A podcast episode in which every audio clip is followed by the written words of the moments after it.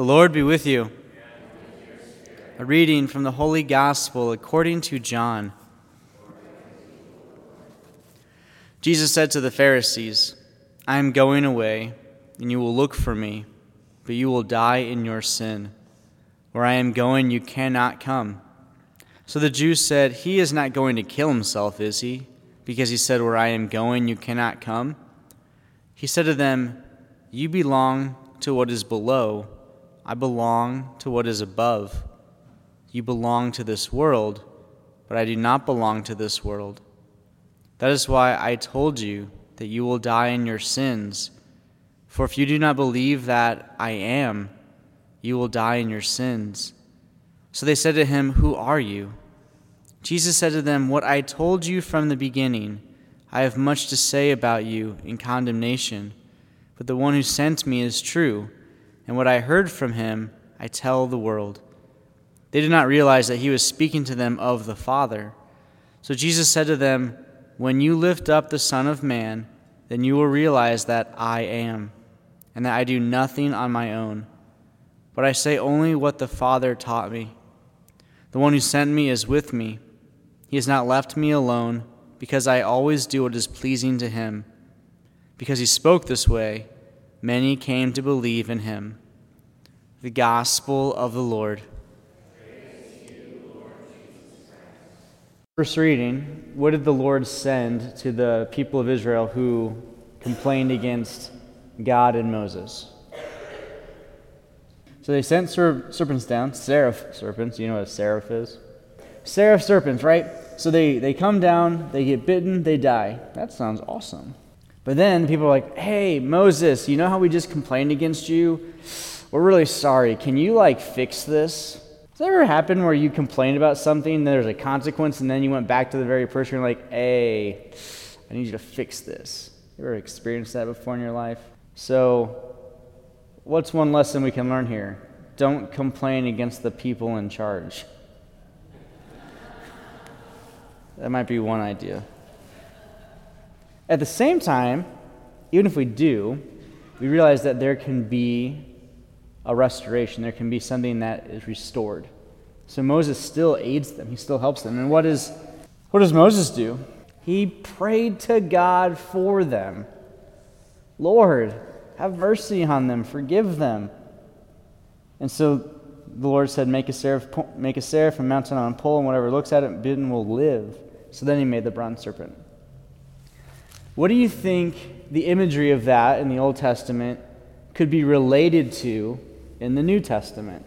This idea that people they they sin, they they complain, you know, they make mistakes, they die, but then something gets put up on a pole and they can gaze upon that and live. What do you think that image of the Old Testament could be related to in the New Testament? Yeah, so I think it sounds a ton like the cross. And what, is we, what do we hear in the gospel today? What is Jesus talking about in the gospel today?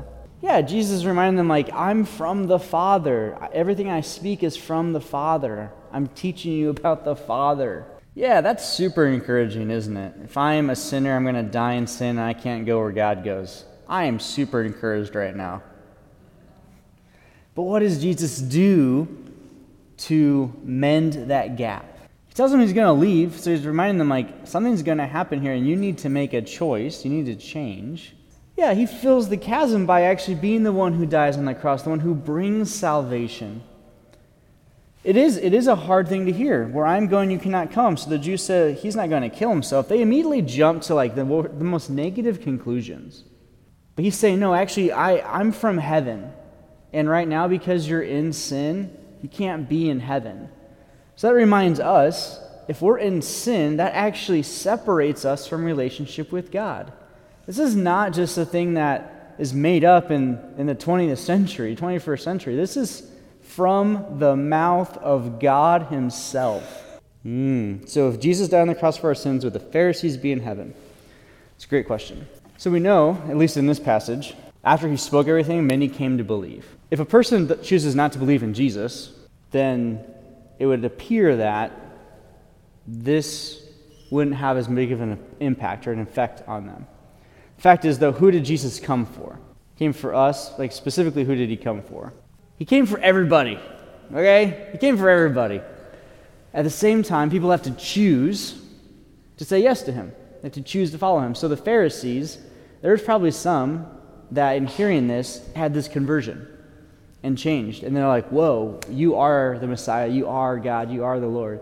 But for those who don't choose that, yeah, there, there are consequences. So, like, Jesus died for everyone. That's the key thing to remember. Because the Israelite people, they thought they were the chosen people, and they were for a long time. But now Jesus is saying, actually, I want everyone to be in relationship with the God, the Father, with me. So, to your question, as far as like when he died on the cross, did it save the Pharisees? It could have if they chose to follow him. Do you notice something different in the church? Do you know why it's different? Yeah, so we covered up the statues, the crucifixes. Uh, it's something known as Passiontide. Say Passiontide. It's the final two weeks that lead up to Easter. And it's this final anticipatory time of us waiting for ultimately not just the crucifixion, but the resurrection. It gives us the glimmer of hope of what Easter will bring. And so that's what these readings are also meant to remind us of that we're all dead in sin. That's just the fact. And yet God is giving us opportunities, realities to return to Him, whether that be through confession, whether that be just through His death and resurrection. Salvation is given to us by one individual. And so, how do we honor Him? How do we, how do we give praise to Him? That becomes our, our big question. And that just, you know, what you do, what, what you were doing yesterday in adoration, like that praise, that worship, um, what we do in Mass, when we have Stations of the Cross, uh, when we have Worship Wednesdays, like all of those are ways to give honor and glory to God. And so what we have to think about is, am I giving honor and glory to God today through my actions, through my words? And it may not just be like directly to him, but am I giving honor and glory to God through how I treat my classmates, my teachers, my siblings? Am I giving honor and glory to God through what I think in my head, even though I don't say it out loud? Am I giving honor and glory to God through how I act, even when no one's looking, when no one can see what I'm doing? Am I giving honor and glory to God? Because, brothers and sisters, I don't want to be dead in sin. I know I'm a sinner, so all of us are. But to have life means we have to choose Jesus.